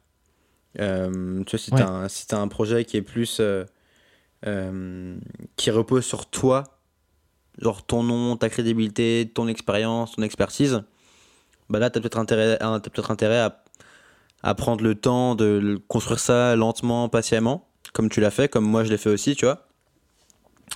Peut-être que quand tu as un projet où tu as plus une proposition de valeur simple et qui ne dépend pas forcément de ton nom, peut-être que tu peux le tester plus rapidement. Je, je sais pas trop. Euh, c'est, c'est, c'est un point qui est intéressant. Tu vois, euh, tu vois je me dis par exemple euh, un restaurant ou un commerce physique. Bon bah tu l'ouvres, tu l'ouvres quoi. Tu tu n'attends pas six mois ou un an pour. mais, mais mais du coup ouais, tu, tu soulèves un, un, point qui est vraiment intéressant. Parce que dans ton cas, dans Tribu Indé, si tu avais payé un truc dès le départ, ça aurait pas marché. Parce que toi, tu. Euh, imaginons que tu vas là, tu vas vendre de la formation ou du coaching. Euh, il faut que tu aies de la crédibilité, il faut que les gens euh, reconnaissent ton expertise. Et ça, ça se construit uniquement avec le temps. Ou avec Mm. peut-être des, des hacks comme Ah, j'ai travaillé euh, 10 ans pour Apple et j'ai travaillé avec Steve Jobs et en fait, euh, voilà, je suis le meilleur pote de Steve Jobs et donc. euh, Enfin, tu vois, mais. Mm. Euh, Faut que tu te crées un avantage compé- compétitif. ouais, c'est ça. Ouais, c'est, en fait, c'est intéressant à quel point tu. C'est, tu vois, la question à te poser aussi, c'est de te dire, bah, du coup, à quel point euh, ce side project devient euh, potentiellement un projet euh, à part entière, tu vois. Un peu Mm. comme ce qui se passe sur Longue Vue. Aujourd'hui, c'est un side, mais l'ambition, c'est d'en faire un projet où tu passes le plus clair de ton temps. Il y a aussi ce truc-là de dire, OK, ce projet-là, comment est-ce qu'il s'inscrit dans ma semaine, dans mes objectifs annuels, etc. etc. Je pense un, dernier point que je voulais moi aborder sur, le, sur la manière de bah, où est-ce qu'on commence euh, parce que j'ai souvent ce- cette question-là sur, sur LinkedIn. C'est euh, ok, mais euh, moi j'ai envie de bosser, j'ai envie de lancer tel ou tel tel, tel projet, mais en vrai je, sors un peu du bois. je suis pas sûr d'être non plus le meilleur pour faire ça ou la meilleure pour faire ça. Et donc tu as un peu ce truc de, c'est vu et revu, mais tu vois ce syndrome de l'imposteur. Et là-dessus, euh, tu vois, j'ai un, positionnement assez précis sur, cette question-là qui est, tu vois, t'en as plein qui vont te dire, euh, il faut, combattre euh, ce, syndrome-là, euh, il, faut que tu sois meilleur que, ton état d'esprit, etc. Et je pense qu'au contraire, en fait, il faut juste accepter d'être OK avec le fait que, euh, bah oui, enfin, t'es un énorme imposteur, quoi. Et en fait, ce que tu vas lancer, euh, bah, euh, t'es pas plus légitime qu'un autre pour le faire. Et, euh, et tu vois, moi, j'ai pas mal accepté ça, quoi. Quand j'ai lancé le podcast, euh, je suis ni un son, euh, je suis pas du tout un journaliste. J'avais pas non plus une énorme connaissance du freelancing à cette époque-là. Donc, tu vois, j'étais un, un, un énorme amateur imposteur, mais c'est ok, tu vois. Ça m'a pas empêché de lancer, de lancer le projet. Ouais. Et du coup, parce que bah, je me sentais pas toujours légitime, j'ai aussi pris une posture de. J'étais pas, euh, tu vois, dans, dans, dans la posture d'un gourou qui va t'expliquer euh, comment est-ce que tu vas euh, faire décoller ton activité de freelance. Au contraire, j'étais un peu là, tu vois, comme un, un passeur d'informations entre euh, bah, des gens qui l'ont déjà fait et qui savent le faire, et puis euh, des gens comme moi qui ont envie d'apprendre, tu vois. Ouais. Et, et du coup, vraiment, euh, on voit souvent ça dans, dans les articles un peu dev perso euh, sur, le- sur le syndrome de l'imposteur, il faut le combattre, etc. Il faut le prendre à bras le corps, etc. En vrai, euh, moi, je suis assez, euh, je suis assez ok avec le fait que euh, quoi qu'on fasse, on est des imposteurs. La, la première fois que tu factures une mission client, bah, t'es quand même un imposteur parce que t'as t'as aucun track record. euh, et c'est pareil pour n'importe quel projet. Et, et ce truc de euh, je suis pas légitime, je suis pas assez expert, en vrai, c'est une question qui est infinie qui arrivera à n'importe qui et plus t'es expert plus t'as l'impression de rien savoir euh, de rien savoir en fait et d'avoir toujours plus de trucs à apprendre donc euh, en fait je trouve aussi que le risque c'est que ça soit un peu une bonne excuse pour euh, pour pas lancer en disant non mais j'attends un peu d'être prêt euh, pour pour lancer ça quoi Ouais, ouais, bah, je suis d'accord avec toi. Et après, il y a aussi un truc, pour moi, ça dépend de l'approche que tu prends. Si tu arrives avec tes gros sabots en disant ah, j'ai tout compris à la vie, voilà comment ça marche et voilà mon, mon opinion qui est, la, qui est, qui est l'unique et la vérité, c'est sûr que ça marchera pas. Par contre, si tu arrives de manière euh, très humble en disant voilà, je, je m'intéresse à ce sujet-là, je suis passionné par ça, j'ai envie d'écrire dessus, je sais pas si ça va intéresser des gens, peut-être pas, peut-être que si, on verra bien. Mais en tout cas, voilà, ça me, fait kiffer, je le fais, je suis plutôt en- vraiment en mode partage. Et euh, enfin, je pense que tu as. Si tu le fais de manière euh, humble et, et juste pour ça, il n'y a aucun problème. Mais par contre, effectivement, si, arrives en, di- si tu veux euh, asséner une vérité, enseigner aux autres comment faire, non, ça marche pas. Mais pour moi, ça dépend vraiment de l'approche que tu prends. Toi, l'approche que tu as eue sur le freelance, c'était euh, en fait, j'ai des questions et je, les pose à des freelances qui sont expérimentés. Et du coup, tu as une approche euh, hyper humble et hyper. tu as la démarche de l'explorateur, quoi. exactement sur lequel je prends je prends aucun risque est-ce que t'as- t'avais des tu voulais rajouter des choses ou pas sur cette partie là Euh, non, écoute, bah, c'est vrai qu'on parle depuis pas mal de temps déjà. C'est un sujet qui est passionnant, hein, mais, euh, mais, mais non, enfin, moi je redis que les side projects, c'est le, c'est le truc que je recommande à tout le monde, vraiment. Que tu, si tu veux entreprendre, si tu veux changer de job, si tu veux faire du freelance, fais un petit projet. Tu vois, dédies, allez, ne serait-ce que deux heures par semaine, c'est pas, pas énorme. Tu vas apprendre des choses, tu vas dé- dé- développer des compétences, tu vas te connaître toi-même, tu vas créer un réseau, tu vas avoir des choses à montrer. Il y a vraiment que des euh, aspects positifs. Il n'y a aucun aspect négatif au fait de faire un projet et ça peut t'amener des. Qui sait, ça se trouve, ça va marcher et ça va devenir une boîte et tu vas en vivre. Enfin, tu sais pas où ça peut t'amener, quoi. Et toi, d'ailleurs, comment est-ce que tu. Euh, tu vois, euh, je suis sûr que tu as plein d'idées. Est-ce qu'il y a une manière de trier l'idée, de, de t'organiser aussi pour, pour tester ces idées-là? Il y, y, a des choses auxquelles tu as réfléchi ou pas? Je pense que ça, ça dépend peut-être de ta situation. Euh, si c'est au début de ton chemin entrepreneurial, donc un peu nous il y a, a 4-5 ans, euh, je dirais euh, fais-les toutes. En vrai, essaye-les toutes. Ne te mets pas la pression. Comme tu disais, ne, ne, ne te pas d'objectifs élevés. Dis-toi juste, je vais essayer de faire ça, on verra si ça marche ou pas. Et ensuite, plus tu fais des choses, plus tu avances et plus tu peux te dire et, plus en fait tu, tu, tu prends des notes et des notes mentales et tu dis ah en fait je fais ça je me suis rendu compte que ça donne ça et du coup, en fait, tu, tu, tu tires un peu des, des, des, liens, tu fais des connexions et tu, et, tu, et tu arrives à développer une sensibilité, une manière de faire des choses. Et tu sais que progressivement, eh ben, bah, tu vas t'intéresser plus à est-ce qu'il y a un marché, est-ce que je sais faire, qui sont les acteurs, euh, qu'est-ce qu'il faudrait que je fasse pour que j'arrive à faire ça. Et en fait, mais vraiment au début. Tu professionnalises la démarche. Voilà. Mais au début, il faut vraiment être le plus innocent possible. Quoi. Et, effectivement, quand, déjà, par exemple, ton temps est quand même pas mal pris, euh, moi maintenant, aujourd'hui, euh, alors ça, rentre, euh, ça, peut être valable pour des gros projets, mais ça rentre par exemple dans des petits sous-projets que je peux avoir sur Tribu 1D. Ce que j'aime bien faire, c'est que j'aime bien laisser maturer mes idées pendant plusieurs mois, tu vois, trois mois ou six mois, selon les plans 80 jours que je fais. Ce qui me permet de pas non plus, tu vois, courir après la dernière idée, le, dernier truc un peu à la mode que je pourrais faire aussi de mon côté, euh, que je pourrais appliquer pour Tribu 1D. Ce qui te permet aussi de. Bah, quand tu, en fait, c'est un peu le paradoxe d'idées. Quoi. Quand tu vas commencer à lancer des side projects ou des projets, tu vas avoir de plus en plus d'idées qui vont arriver. Et, c'est ce truc-là, tu vois. Quand tu te lances, tu sais pas vraiment par où commencer parce que tu n'as pas vraiment d'expérience, tu pas de. Tu vois, t'as rien testé, donc tes idées viennent pas, euh, viennent pas comme ça. Mais plus tu vas euh, bah, être sur le terrain, tester des trucs, discuter avec les gens, plus tu vas avoir des nouvelles idées. Et donc là, tu as un autre euh, piège inverse qui est euh, bah, justement d'être sur plein plein de trucs différents et de pas justement euh, tu vois de courir après la dernière le, dernier objet brillant sur lequel tu pourrais travailler et, en vrai moi ça m'arrive ça m'arrive tout le temps sur Tribune D tu vois. Enfin j'ai des carnets où je note plein d'idées et en fait je pourrais passer mon temps à, tester des trucs pendant une journée passer à autre chose. Et donc là moi j'aime bien en ce moment tu vois laisser maturer mes idées pendant trois mois notamment avec le livre qui me prend quand même du temps et me dire ok est-ce que dans trois mois que je rouvre mon doc est-ce qu'en fait cette idée-là, elle me fait toujours autant kiffer? Est-ce que j'ai toujours envie de la tester? Est-ce que je pense qu'il y a quand même une opportunité? Euh, Est-ce que c'est quelque chose qui a de vraiment différent? Est-ce que ça, ça colle dans le positionnement que j'ai envie d'avoir dans Et surtout, est-ce que c'est un projet, euh, ouais, euh, plaisir quoi? Ouais, mais toi, du ça, coup, ça, ça c'est cool. Toi, ta situation, c'est. Toi, tu as déjà deux choses bien structurées sur lesquelles tu es quand même déjà bien avancé. Ouais. Mais, et donc, effectivement tu peux pas te permettre de, tout essayer, mais il te faut une approche où c'est structuré, où c'est cadré et où euh, les idées, tu les laisses maturer et tu, et tu fais attention à celles que tu choisis et celles que tu choisis pas. Par contre, si tu, si tu démarres, moi je te dirais, euh, vas-y à fond, et si tu as envie de faire ça et le lendemain tu as envie de faire autre chose, mm. euh, vas-y à fond, ne te limite pas trop, vois ce qui marche, vois ce qui te plaît, et en fait, en fonction de ça, tu, tu avances quoi.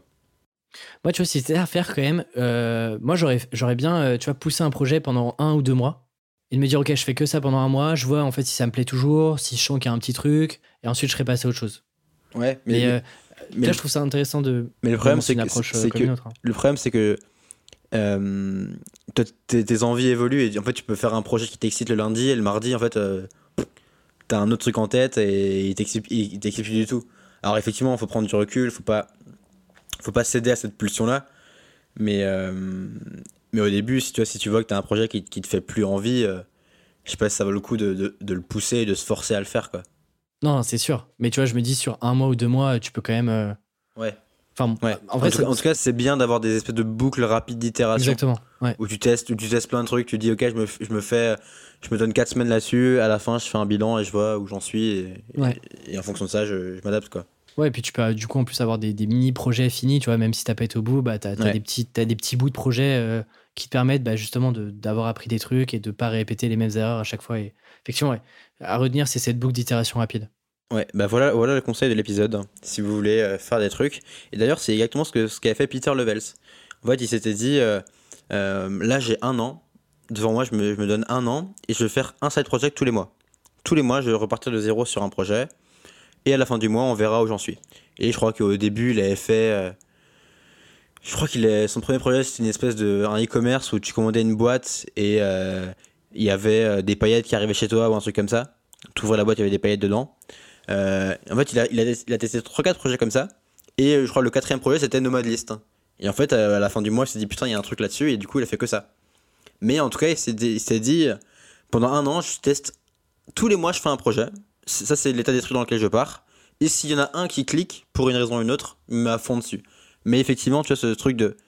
Tous les mois, je me force à, redémarrer un truc, à, trouver des nouvelles idées et à, réenclencher une machine. C'est hyper bénéfique, quoi. C'est clair. C'est que t'as- là, en plus, tu as les deux côtés. À chaque fois, tu te forces à trouver des nouvelles idées.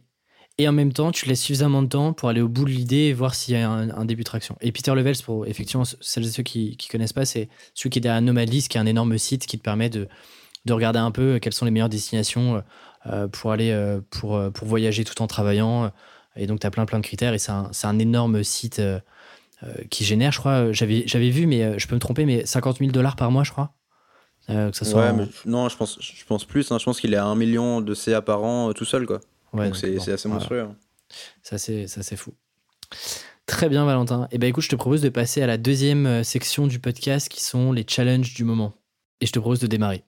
Ouais, bah écoute, mon challenge, on en a déjà parlé la s- enfin, en privé euh, la semaine dernière, qui était, euh, eh ben, je pense que je vais killer Writing, je vais arrêter Writing pour plein de raisons. C'est une grosse annonce, ça, quand même. hein. C'est une grosse annonce. Il y a plein de raisons qui motivent ce choix, mais euh, la principale, c'est que tu vois, je, je me sens moins motivé sur le projet. Je pense que ça, ça répond moins à ce que j'ai envie de faire euh, sur le long terme, et je me vois pas investir euh, tu vois, les deux ans de ma vie qui viennent là-dessus. Donc, je préfère me, me, me dire, ok, comment est-ce que je. Alors, on en a parlé, mais soit tu as deux options, soit tu le laisses un peu végéter de son côté, et bon, tu fais un truc de temps en temps, etc. Mais du coup, tu as une charge mentale constante. Soit tu te dis, ok, je, je le kill et, euh, je passe à autre chose. Donc là, je, suis plutôt- en mode, euh, je le kill et je passe à autre chose. Maintenant, il reste à savoir comment bien le killer. Est-ce que, euh, avant, avant de te poser ces questions-là, peut-être que ça, peut intéresser certains, de, en, tu vois, en quelques phrases, peut-être expliquer pourquoi est-ce que du coup tu trouves moins de plaisir et pourquoi tu te dis que ok c'est plus trop le moment de. Faut que tu as envie aussi de passer potentiellement à autre chose. Ouais, bah, je pense que les raisons, euh, il y en a plusieurs. Déjà, je pense que il y a moyen de faire que ça et de vivre de ça. C'est pas simple, mais il y a moyen. En tout cas, je vois plus ou moins comment faire. Par contre, tu vois, je, vois le type de boîte que ça m'amène à créer, à savoir euh, une boîte de, formation et de, de coaching. Et c'est et c'est pas forcément ce que j'ai envie de faire et c'est pas forcément là-dedans que je m'épanouis et, et dans et là-dedans dans le c'est pas là, que je suis bon en fait. Tu vois j'ai fait une formation euh, c'était intéressant mais quand j'ai commencé à essayer d'en créer une deuxième en fait c'est là où j'ai eu un espèce de déclic en me disant en fait c'est pas ce que j'aime c'est pas ce que j'ai envie de faire. Et alors que je tu je sais le faire je pense savoir le faire mais c'est mais c'est pas là-dedans que je prends du plaisir. Pareil le coaching en fait je trouve ça je trouve ça vraiment bien mais à petite dose je trouve ça bien une fois de temps en temps, je trouve ça bien d'accompagner quelqu'un, d'aider quelqu'un, de relire des articles, etc. Mais en fait, de passer mes journées et mes semaines à faire que ça, Hmm. euh, ça me fait pas envie, ça me fait pas kiffer. J'ai... Et en plus, tu vois, c'est un modèle où, euh, bah, tu vois, si tu fais- des formations, il faut relancer un truc tous les mois, tu as quand même une pression de, bah, si tu rates ton mois, bah, en fait, euh, bah, tu, zéro, quoi. tu rates ton mois et t'as pas d'argent. Enfin, donc c'est, c'est possible, mais c'est, mais c'est pas non plus évident. C'est un modèle qui a quand même ses limites, que j'ai vu chez Live Mentor aussi. Euh, et donc, en fait, euh, et j'ai un espèce de sentiment, tu vois, de, euh, de vendre des pioches. Alors, c'est très bien de vendre des pioches, il n'y a rien de mal à ça. C'est juste que j'ai le sentiment de, d'être dans cette mouvance de gens qui font de la formation et des formateurs, et en fait, ça me, tu vois, ça me, ça me, ça me fait pas kiffer. T'as envie d'aller chercher de l'or, en fait, c'est ça. C'est ça la réalité, Valentin. Ouais, non, j'ai envie de créer une espèce de vraie boîte où je vends un vrai produit euh, qui n'est pas, euh, qui n'est pas moi ou qui n'est pas de la formation, quoi. Hmm, je comprends. Donc euh, d'où le projet longue vue et d'où l'envie de, de mettre à fond là-dessus et de, et de- et de killer Source Writing. Alors euh, pour l'instant je suis encore en... J'ai aucune idée de, de, comment je fais ça. J'aimerais bien euh, trouver un repreneur, trouver quelqu'un que- qui aimerait soit reprendre une partie, soit reprendre l'intégralité. Parce qu'il y, a un- il y a un gros potentiel, je pense vraiment que tu peux en vivre si tu es passionné par l'écriture. j'ai mis des choses en place qui font que ça peut largement tourner avec quelqu'un à ma place. Bien sûr, c'est lié à mon nom, mais je pense que tu peux, tu, peux changer ça et tu peux impulser une transition. Donc d'ailleurs, si, vous écoutez cet épisode-là et si eh bien, ça vous ferait envie de reprendre Writing, en, par, en, partie ou en intégralité, envoyez-moi un petit message et on en discute. Mais, euh, mais voilà, donc là ma réflexion c'est plutôt comment je, comment je sors du projet et comment je le lègue à quelqu'un d'autre et si je trouve personne, eh bien je, le, je l'arrête quoi, tout simplement. Mais c'est pas simple parce que euh, tu vois, même si effectivement, euh, tu vois, tu as eu tout de suite Source Writing et pas Valentin Decker, j'ai quand même l'impression que tu vois, ce projet, il est quand même très très lié à toi. quoi. C'est toi qui, qui, qui, a écrit tous ces articles-là, tu as créé cette crédibilité depuis quelques années, qui te permet aujourd'hui de bah, remplir des bootcamps, faire une formation qui est quand même. Où c'est toi qui es derrière. Tu vois, je. Euh, enfin, c'est super intéressant comme réflexion de te dire qu'est-ce que j'en fais, quoi. Parce que même si effectivement, tu as quand même décorrélé ta personne de source rating, tu as quand même un truc. tu vois, c'est quand même. les deux sont quand même super liés, quoi. Ouais, mais, non, mais c'est évident. Mais je, mais je pense quand même que tu. Il y a moyen de. de. de faire une transition où. où moi, enfin. Je pense que tu tu peux bien le faire. Tu peux, tu c'est possible à faire. Euh, c'est clair que ça repose sur moi et c'est clair qu'il y a des gens bah, qui seront moins intéressés. Mais si tu présentes bien la personne, si tu crées une belle transition, si tu expliques les, les raisons du choix, si tu expliques pourquoi cette personne c'est une bonne personne, je pense que tu peux, tu peux, complètement, tu peux complètement le faire. Et, et il y a aussi euh, et il y a un vrai besoin pour de la formation ou du coaching en écriture. Donc, euh, bien sûr. je pense que si la mm. personne euh, aime vraiment ça, si elle a un peu de crédibilité là-dedans, elle peut complètement reprendre ce que j'ai fait. Il y, a une, y a une belle liste mail, il y a un début de. Il y a des produits qui ont montré qu'ils étaient, intéressants ou qui marchaient. Je pense que ça peut complètement le faire, quoi. Et eh bah ben, écoute, hâte de. En vrai, j'espère que du coup, pour le, pour le prochain épisode, d'ici un mois. il y aura un dénouement il y a un dénouement, quoi. Et toi alors?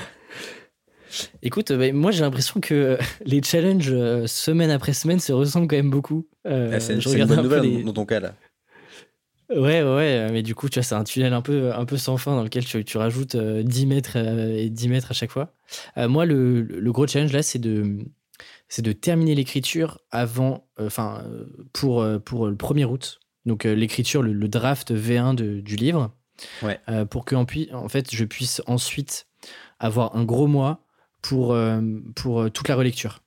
Je dois rendre le manuscrit le 1er septembre, enfin en tout cas début septembre, à l'éditeur. Donc en gros, ça me laisse encore, tu vois, un gros mois et demi pour à la fois terminer le livre. donc là, il me reste après trois semaines d'écriture. Et ensuite, avec le, petit, le petit groupe de, de bêta lecteurs dont j'ai déjà parlé dans les autres épisodes, l'idée ensuite, c'est de, de leur donner à chacun enfin de, plutôt euh, splitter le livre en, chapitres et de, euh, prendre une ou deux personnes euh, relecteurs, relectrices, pour bah, justement faire des commentaires sur chacun des passages. Ce qui fait que bah, chaque relecteur n'a pas la responsabilité entière de relire tout le bouquin, ce qui est quand même long, et du coup de se concentrer sur une partie bien précise et, tu vois, d'essayer de la, de changer au maximum. Ce qui me laisse quand même, tu vois, un mois pour faire toute la relecture, ce qui, à mon avis, euh, sera un peu short, mais euh, en fait, selon les, retours que j'ai, euh, peut-être il y, aura des choses à reprendre. Donc, donc voilà un peu les, deux gros, les deux gros sujets qui sont, bah, en fait, voilà, début septembre, il y, a, y, a, le bouquin qui est, qui est parti chez l'éditeur, qui ensuite va devoir me faire quelques retours. donc, donc voilà, là-dessus, je continue tu verras qu'un mois, c'est à la fois large et très court pour faire la relecture. Ah, c'est ce que je me dis. Parce que déjà, il te faut le temps pour le lire, il te faut le temps pour faire des notes, il te faut le temps pour. Moi, je te conseille de prendre quelques jours où tu coupes complètement avec le livre, mhm. tu le laisses reposer et tu reviens dessus à t'être reposé. C'est vraiment important. Parce que ton but, c'est vraiment d'avoir un regard neuf dessus, surtout pour un bouquin comme ça. Euh, et, ouais, donc, enfin, c'est l'étape que. C'est une étape très importante. Euh, t'as fait le premier brouillon, c'est top. Et le plus dur, c'est lâcher ce gros bloc. Mais c'est maintenant que tu vois que tu vas donner la forme finale au livre. Et donc c'est maintenant qu'il faut que tu sois hyper minutieux, hyper, euh, hyper rigoureux sur ta relecture. Mm. Euh, et que et, c'est top de le faire relire à des gens. Enfin, c'est hyper important. Euh, mais ouais, en fait, c'est difficile parce que tu te dis, ok, j'ai un mois. ce qui est dur, c'est que quand tu le relis, tu vas vouloir changer des choses, mais sans tout changer. Tu vois ce que je veux dire? Ouais. Tu vas être dans un esprit où tu fais des changements à la marge. Par exemple, ah, cet exemple il est pas bon, ah, ce, ce mot c'est pas le bon, cette phrase ne- n'est pas fluide. Mais peut-être que tu vas avoir un, un problème structurel entre deux parties. Tu vas dire, purée, là il manque un truc entre les deux parties. Ce qui implique bah, de refaire euh, trois semaines de taf dessus. Mais tu es déjà en phase de, de relecture et donc t'as pas le temps en fait de le faire. Ouais. Et mon conseil, alors, je sais que c'est pas simple, mais euh, si tu sens qu'il y a un truc euh, qui, qui sur le, la structure ou le fond ne, ne, ne, ne matche pas ou ne va pas,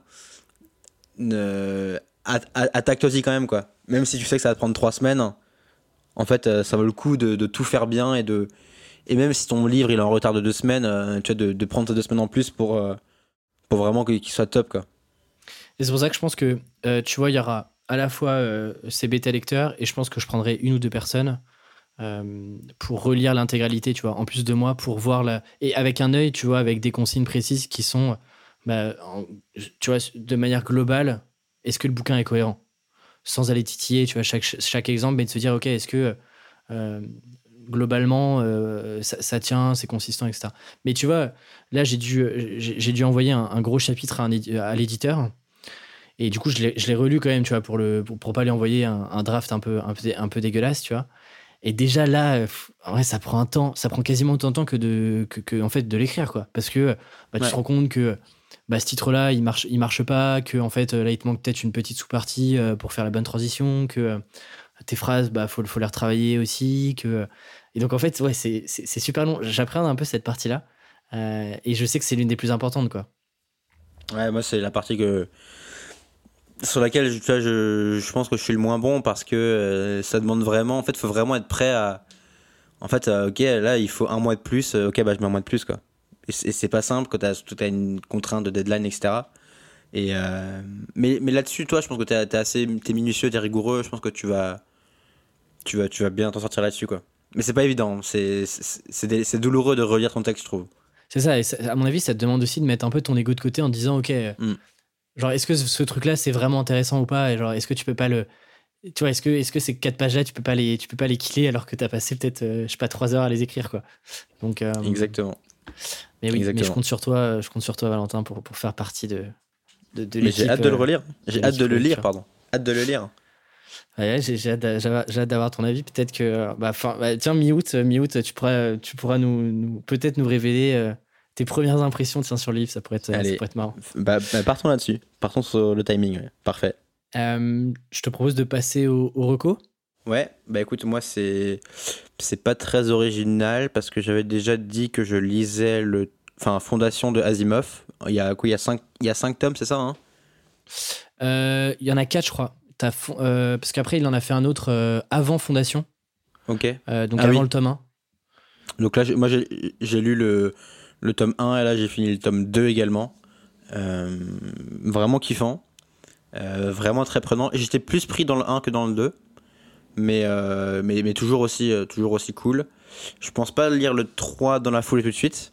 Mais, euh, mais vraiment, je recommande Fondation de, Asimov. Même moi qui ne suis pas un gros lecteur de SF de base, ça, se lit, ça se lit vraiment très bien. Les, il, il est vraiment très bon pour les intrigues et pour à chaque fois te, te maintenir un peu éveillé pour avoir un petit twist final à chaque fois. Donc vraiment, je recommande Fondation de Asimov. Et c'est vrai que tu as quand même une complexité dans les histoires où tu as plein de. Tu vois, il va chercher plein d'histoires qui se passent au même moment, mais à des endroits différents dans, le, dans la galaxie. Euh, mais en fait, le truc, t'es pas non plus trop perdu dans les histoires, dans euh, qui est qui, euh, qui va faire quoi, quel est le rôle de chacun. Bah ouais.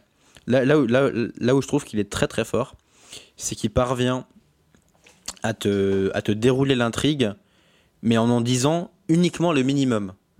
Mais des fois, je suis frustré parce que je me dis, purée, mais ce truc-là, j'ai envie qu'il le creuse, j'ai envie qu'on en parle plus longtemps. Et en fait, il fait des sauts temporels de ouf, il fait des sauts générationnels même, il fait des sauts de Ouais, siècles. c'est vrai. Et C'est assez incroyable. Et euh, mais en fait, malgré tout, ça reste hyper cohérent. Et euh, même si l'intrigue va hyper vite, tu suis très très bien et, et c'est vraiment, vraiment bien fait. Il y a, il y a un autre euh, bouquin qu'on m'a recommandé qui s'appelle Le problème à trois corps de Liu Cixin, qui, est, qui est pas mal aussi sur la SF. euh, et je crois que c'est aussi une trilogie, mais je vais pas me tromper. Mais, euh, mais du coup, ouais, là, là ça fait un petit moment que j'ai pas, pas lu de SF, donc, euh, je vais, je vais m'y remettre. Là, j'ai, quelques titres euh, dont, dont je parlerai. bah, peut-être en août, tiens, ça nous fera notre, notre liste de lecture un peu fin d'été. Et écoute, moi, de mon côté, je suis en train de lire L'art de la guerre de Sun Tzu. livre que j'avais jamais lu, qui, qui trônait, qui trônait dans ma bibliothèque. Du coup, j'ai racheté en, en, Kindle pour avoir les notes et tout. Mais en gros, en fait, c'est un livre dont tout le monde a parlé, tout le monde le recommande plus ou moins. Tu vois, euh, euh, je sais que sur les podcasts, souvent, euh, les, gens en parlent et tout. Mais c'est un livre que j'avais jamais lu. Donc je me suis dit, ok, c'est l'occasion. Et écoute, bah, tu vois, un peu mitigé, quoi. C'est-à-dire que, je te, je, te, le disais un peu avant d'enregistrer l'épisode, c'est. En off. C'est pas un livre que tu lis en. Voilà, exactement. mais c'est pas un livre que tu lis en, mode un peu pilote automatique, comme tu peux lire d'autres livres un peu de business. vu que c'est un livre qui est qui est vraiment ultra métaphorique, euh, avec euh, plein de un peu d'envolées euh, lyriques, de métaphores, etc. Bah, en fait, tu vois, si tu veux vraiment comprendre et interpréter, en fait, c'est que de l'interprétation perso, quoi. C'est-à-dire qu'il n'y a pas de, tu vois, c'est pas un truc de méthode très précis, un peu froide et cadré. Ce qui fait que, bah, si tu veux vraiment prendre du temps et savourer le livre, bah, il faut que presque à chaque phrase, tu te poses la question de, ok, comment est-ce que moi je peux interpréter ce conseil-là pour ma situation, etc. Donc, en fait, et je pensais que ça allait être un livre un peu détente à lire et, pas du tout. Euh, du coup, ça prend un peu de temps si tu as envie de vraiment de le, comprendre euh, et de te l'approprier. Donc, euh, tu vois, un peu mitigé. je m'attendais à. Ouais, je m'attendais pas trop à ça. Mais je, vais essayer d'aller jusqu'au bout. mais, mais du coup, voilà, mitigé. Je pense qu'en vrai, en fait, ce qui est intéressant, c'est que vu que c'est de l'interprétation personnelle, pardon, tu vois, ça vaudrait le coup euh, d'avoir l'interprétation de personnes que tu, que tu suis, euh, euh, auxquelles, tu, vois, auxquelles te, tu te reconnais, etc., qui auront peut-être les mêmes interprétations que toi, ce qui te permet de gagner du temps à pas lire le bouquin, par exemple. Ouais, je suis d'accord avec toi. J'avais essayé de le lire aussi il y a quelques temps et j'avais pas, j'avais pas trop accroché, vraiment du mal à le lire. J'avais lu peut-être une centaine de pages. Et en fait, euh, tu as à la fois le fond et la forme qui le rend dur à lire, puisque c'est plein de, petites phrases, plein de, petites maximes. Ouais, c'est ça, c'est exactement bien. Qui fait que. En fait, t'as pas, pas d'histoire où t'es dedans, t'as pas, de fil, pas vraiment de fil conducteur non plus, t'as as plein de trucs et. Et, et, ouais, c'est vraiment pas simple, c'est vraiment. Et en plus, vu que c'est un peu des conseils euh, militaires stratégiques, euh, bah t'as pas forcément d'application concrète et réelle au quotidien, tu vois. Ouais, c'est vraiment à toi de euh, faire ton interprétation. Ouais, mais il y en a pas toujours, quoi. Alors des fois, t'as des phrases qui sont dit ah ouais, ouais ça c'est vraiment intéressant, c'est cool et tout, mais après tu passes 20 pages où, tu, en fait, tu lis mais tu retiens pas vraiment, enfin tu as du mal à, accrocher quoi. Donc ouais, pareil que toi, euh, c'est une grosse référence mais je qui m'a pas emballé. Mais tu vois peut-être que ouais, ça, ça vaudra le coup euh, quand j'aurai un moment de peut-être de faire une review de ce livre, de, de, voir comment moi je me le suis approprié, peut-être de partager ça. Euh, ça. peut être cool, ça peut être intéressant. À voir, à voir, à voir là-dessus. Ouais. Eh bien, on arrive à la fin de l'épisode, Valentin. On arrive à la fin. Et, euh, et la fin de l'épisode signifie on veut des reviews, on veut des notes sur Apple Podcasts. Euh, parce que, parce que eh c'est bon pour la mine et c'est bon pour le moral. Exactement. Et ça nous permettrait d'être voilà, d'être encore plus heureux pour cet été. Vraiment, je le redis, mais le but, c'est d'avoir, c'est d'avoir le bol avec nos deux têtes sur iTunes en page d'accueil. Voilà, ça, c'est le, c'est le goal ultime. Et, ah c'est incroyable. Hein. Ça serait incroyable. Serait incroyable. Et attends, attends je, si on arrive à. Je sais pas combien de, de reviews on est, mais disons si on arrive à aller 60, 60 euh, commentaires. Ouais. Euh, on, on, fait des stickers avec, avec des bols et puis on les placarde partout, euh, partout dans Paris et dans, les villes, dans nos villes respectives. Voilà. Et on, fait, et on fait une grosse soirée avec tous les, tous les, tous les auditeurs du podcast. Allez, Allez, vendu. Et eh ben si on arrive à, on, fixe, on fixe, on fixe jusqu'à fin août à, combien alors du coup? Alors attends, je attends, je, regarder en live à combien on est là.